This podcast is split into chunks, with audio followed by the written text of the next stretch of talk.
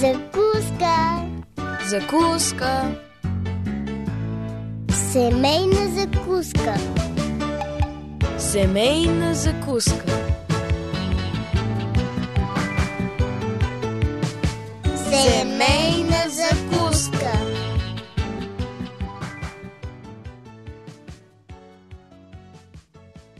Здравейте, скъпи приятели! Добре дошли на закуска. Аз съм Мира. Здравейте от мен, аз съм Боби. Ако обичате да слушате семейна закуска и ни следите редовно, сигурно знаете, че няколко предавания подред ние говорим за семейните ценности. Макар и често употребявано словосъчетание, то не говори почти нищо на повечето хора.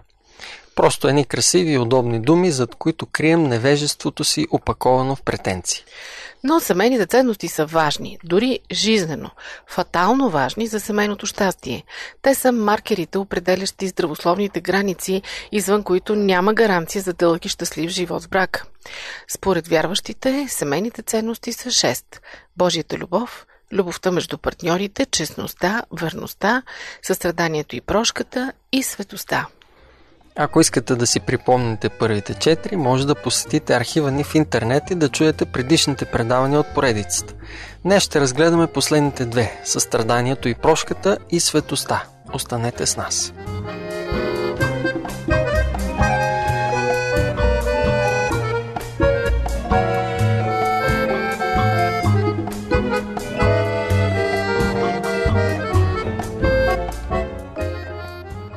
Очакваме ви на нашия телефон 032 633 533.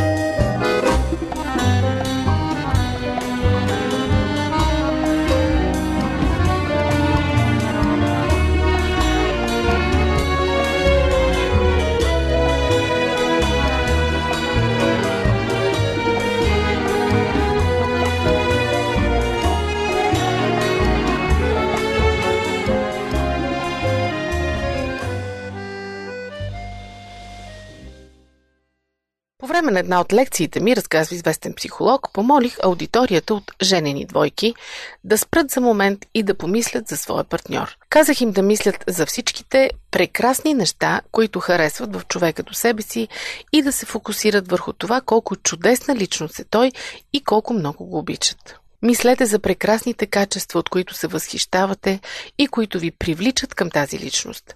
Нека тези чувства да ви изпълнят, им казал той. И тъй като те били развълнувани и влюбени, той ги помолил отново всеки да се обърне към своя партньор и да повтаря след него. Скъпи или съответно скъпа, аз съм грешен човек. Ще те разочаровам и ще те нараня. Може да си представите колко конфузна била ситуацията. В един миг всички били свалени от идеалното в реалното. Някои започнали да се смеят, като схванали идеята, други се почувствали дори още по-близки един с друг, а трети гледали объркано, сякаш не знаели какво да направят с предложението. Но това е всъщност реалността. Човекът, когато обичате най-много и на когото сте се посветили, е несъвършенна личност. Тази личност със сигурност ще ви нарани, ще ви разочарова по много начини, някои сериозни, а други не толкова. Можете да очаквате провалите. Както ни казва Библията, наистина няма праведен човек на земята, който да прави добро и да не греши. Всеки, който върши грях, върши и беззаконие, защото грехът е беззаконие. Можем да очакваме провали дори от най-добрите хора в живота ни. И така идва въпросът тогава какво? Какво правите, когато партньорът ви се провали по някакъв начин или не е такъв какъвто сте очаквали? Какво се случва, когато има слабост или пада? Ами какво да кажем за неспособността му да извърши нещо? Или за неизлекуваната рана от детството, която той внася и във вашите взаимоотношения? Освен отричането, има само две възможности. Можете да го накажете за несъвършенствата му или да го обичате въпреки тях. Библията ни казва, любовта покрива множество грехове. Не може да има нещо във взаимоотношенията, което постоянно да ги разрушава, ако има простителност. Никой провал не е по-голям от благодата. Няма рана, която любовта да не може да изцели. За да се случат обаче всички тези чудеса, е нужно да има състрадание и меки сърца. Какво означава това? Харесва ми как Библията описва Божието състрадание. Да се наведа и да покажа снисхождение пред по-нишия. За да има състрадание към нашата проваленост или грях, за Бог е нужно наистина да покаже снисхождение към по-нишия. Ние се нуждаем от същото отношение, но към равния партньор и това е по две причини. Първо, вие прощавате това, което е под стандарта за идеал – Смирявате себе си, за да се отъждествите с този, когато обичате, който живее живота си на по-низко ниво от вашия или дори от този, който той би желал идеал. Отказвате се от всички претенции към партньора си да бъде това, което в момента той не е. Второ, ако вашия партньор ви наранява или се проваля, вие не сте морално по-горе от него. Но в момента сте по-силен, за да можете да помогнете. Бог никога не използва по-силната позиция за да наранява, а за да помага. Както Павел обяснява, и така, като Божи избрани, святи и възлюбени, облечете се с милосърдие, благо, смирение, кротост, дълготърпение. Понасяйте се един друг и един на друг си прощавайте, ако някой има оплакване против някого. Както и Господ ви е простил, така прощавайте и вие. А над всичко това се облечете в любовта, която свързва всичко в съвършенство. Каква картина е това? Облечете се с милосърдие, благост, смирение, кротост и дълготърпение. Какво ли би станало, ако сте облечени с тези качества всеки път, когато партньорът ви падне или е наранен? Мисля си, че бихме видели доста изцелени семейства. Но човешката природа не е такава. Човешко е да закоравяваме сърцата си, когато сме наранени или обидени. Един човек обидил жена си поради сравнително дребна причина – но за нея причината била сериозна. В резултат на това тя не му говорила няколко дни. Накрая той е попитал, кога ще ми простиш? Другия месец? Или поне преди Рождество? Моля те, кажи ми, за да се подготвя. Най-накрая тя се предала, започнала да се смее и отново всичко било наред. Всъщност тя видяла колко безсмислено е нейното закоравяване на сърцето към обидата. Закоравяването на сърцето е много по-страшно от провала и е истинският убиец на взаимоотношенията. Както Исус ни казва, провалът не е причината за развод, но кървосърдечието е причина. Ето защо Библията поставя толкова силно ударение върху състраданието. Състраданието се състои от редица неща. Кои са те ще видим след малко, скъпи приятели, така че останете на тази частота. Това е семейна закуска. Аз съм Мира. Връщаме се след минути.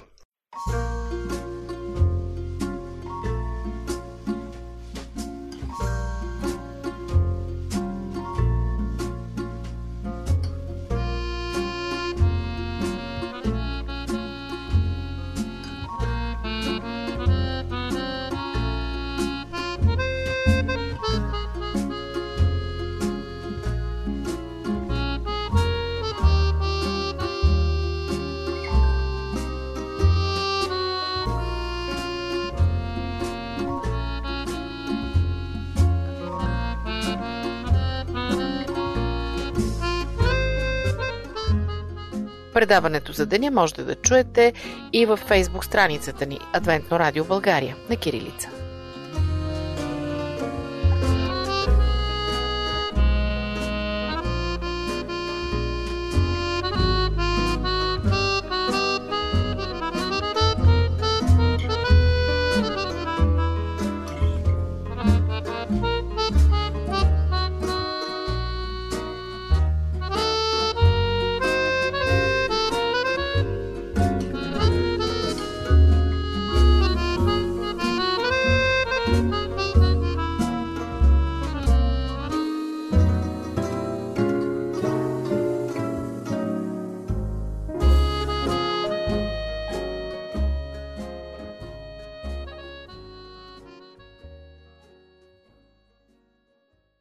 Здравейте отново! Семейна закуска продължава по радио Гласът на надеждата. Аз съм Мира. Днес с Боби говорим за състраданието и прошката, както и за светостта като семейни ценности.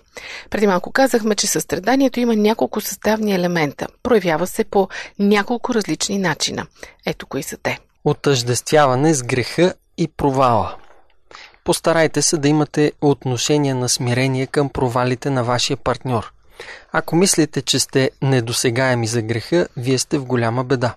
Ако осъзнавате собствените си грехове, ще имате много повече благодат към човека до вас. Друг начин да покажете състрадание. Отъждествявайте се с слабостите.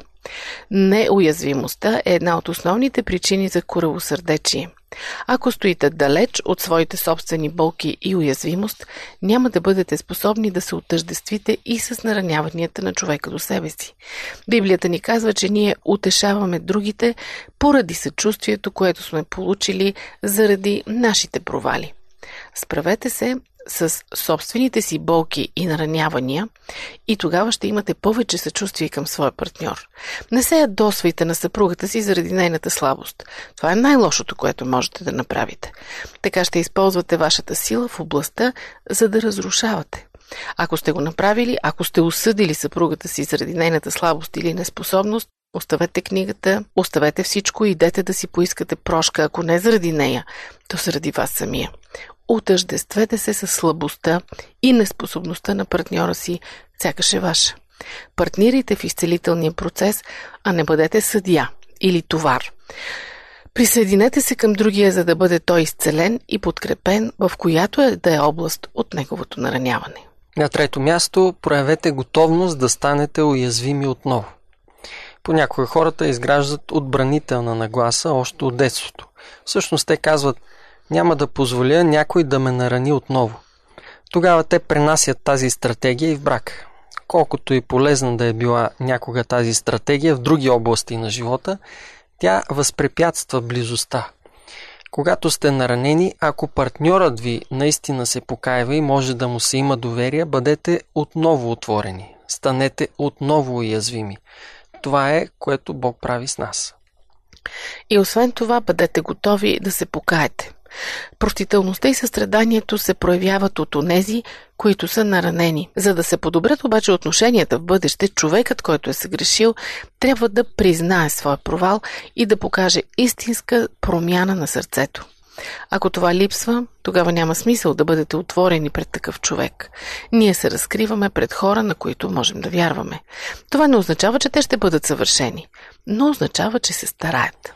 Състраданието, милосърдието и простителността осигуряват нещо много важно. Тези качества гарантират, че несъвършени хора могат да живеят любов и дълго време да имат добри взаимоотношения. Облечете се с тях. И така стигнахме до последната семейна ценност – святостта. Не знам точно за какво се сещате, когато чуете думата святост. Вероятно си представяте нещо скучно и не много романтично. Съмнявам се, че светостта ви звучи забавно. Тя по-скоро изглежда скована, скучна за много хора, като старо преживяване в църква, което се е случило някога в детството ни. Но в действително светостта е привлекателна за брак. Свят човек е онзи, който е неопетнен. Библията описва светостта не просто да бъде религиозен някой, но ориентиран към реалността. Да бъдете свят означава да сте чист и безупречен. Понеже Бог е свят, Неговата реалност е абсолютната реалност. а ние сме отдалечени от реалността на живота до толкова, доколкото не сме святи. Уравнението е, че Бог е живот и абсолютната, истинската реалност и затова за нас да не бъдем святи означава да се отдалечим от абсолютната реалност на живота. Ако всяко семейство постави ударение върху светостта, ето кои неща ще присъстват в живота му. Първо, признаване и приемане на проблемите на всеки един по-отделно като собствени. Неустоимо желание за растеж и развитие. Отказване от всичко, което застава на пътя на любовта. Признаване на всичко, което застава на пътя на истината. Чистотата на сърцето, където нищо токсично не е позволено да расте. Бих казала, че това е един прекрасен списък с цели, които всяко семейство да си набележи. Лошото е, че понякога между идеалните цели и реалните постижения има леко разминаване. Скъпи приятели, след малко ще продължим още по темата за светостта. Постижима ли е тя какво всъщност представлява и най-вече ще иллюстрираме с една истинска история от кабинета на семейния терапевт. Това е семейна закуска, аз съм Мира, останете с нас до края.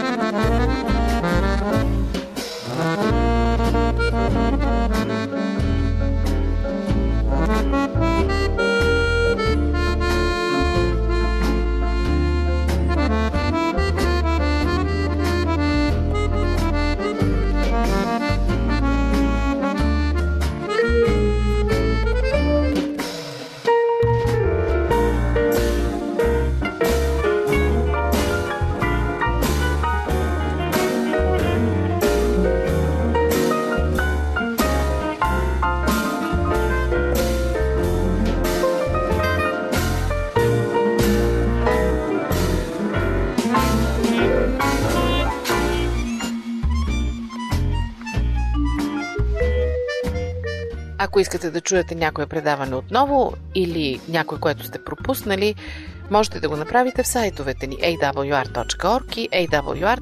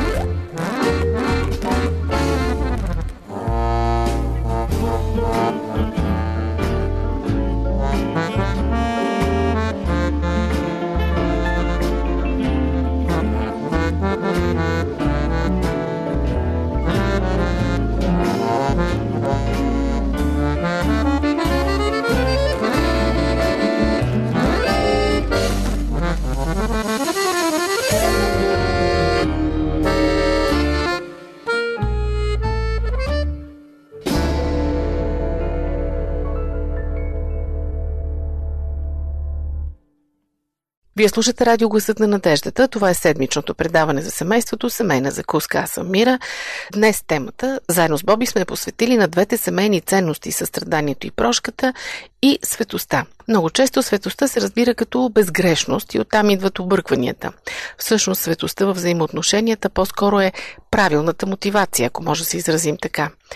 Преди малко ви изброихме пет неща, които представляват практичния, реален израз на светостта в семейството. Нека да ви ги припомня. Признаване и приемане на проблемите на другия като собствени, желание за растеж и развитие, отказ от всичко, което пречи на любовта, отказ от всичко, което застава на пътя на истината и чистота на сърцето. Това би бил много добър списък с цели, който всеки брачен консултант е добре да има за своите клиенти. Ако той успее да убеди партньорите да изповядат и поемат отговорност за своите проблеми и да се опитат да се отърват от всичко, което застава на пътя на любовта, той ще успее в лечението на семейството. Колко прекрасно би било, ако всяко семейство правеше това само. Ето ви обещаната истинска история. Кейт и Дейвид преживявали криза в брака си. Тя стигнала до извода, че повече не може да му позволява да има такова отношение към нея. Той се мятал между емоционалното отдръпване и гневните изблици. Пил все повече и повече. Веднъж след като бил изпил повече бира, което довело до голям скандал, тя го изгонила от къщи. Казала му, че може да се върне, когато признае своите проблеми. Това, което най-често се случва в такива ситуации, се случило и с Дейви. Той се обърнал към консултант. Консултантът се съгласил да работи с тях. Не му отнело много време, за да разбере, че Дейви трябва да израсне в някои области, за да може да запази отношенията с жена си или с когото и да било друг в същата област. Усетил ли заплаха, той ставал саркастичен, започвал да усуква и да се ядосва. Освен това бил склонен да прибягва до алкохола и до забавленията, когато е близо до болка или нараняване. Терапевтът набелязал стъпките, които трябвало да го доведат до промяна и с което съответно щял да се заздрави бракът им. Дейвид се взел да работи с жар, но докато той работел, терапевтът забелязал нещо подозрително. Жена му също го забелязала. Всеки път, когато извоювал някаква победа, той започвал да притиска Кейт да го приеме обратно вкъщи. Скоро станало съвсем ясно, че целта му е да очисти поведението си, за да може да е спечели отново.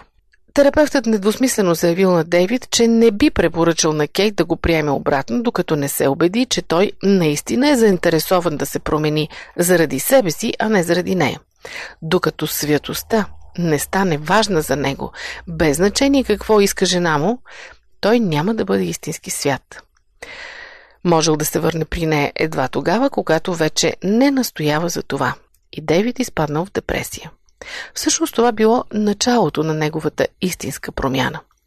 Фактически по този начин терапевтът му отнел целта и мотивацията за промяна. Той искал да се промени, за да си върне жената. В действителност тази мотивация не е лоша, но не е достатъчна, нито пък е първостепенна. Основната причина за растеж трябва да бъде гладът за праведност.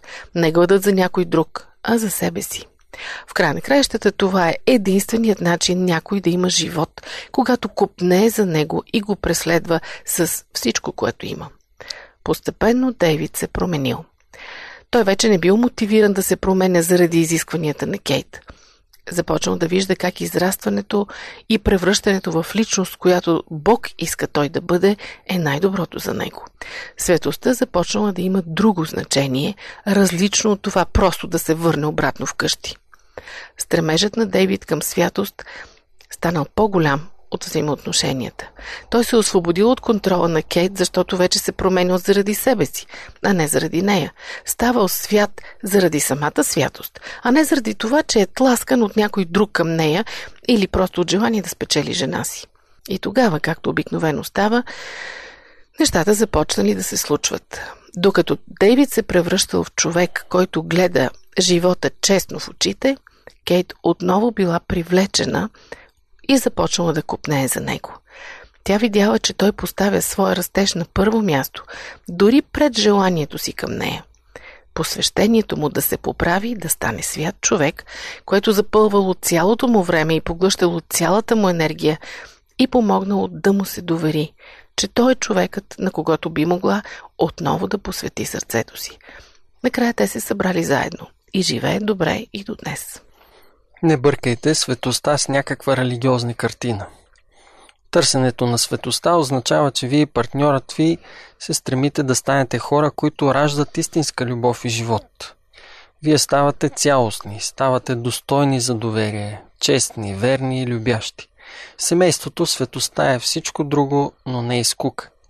Тя е този вид чистота и доверяване на човека до вас, от който извират най-дълбоките страсти. Затова свалете религиозната дреха и станете святи.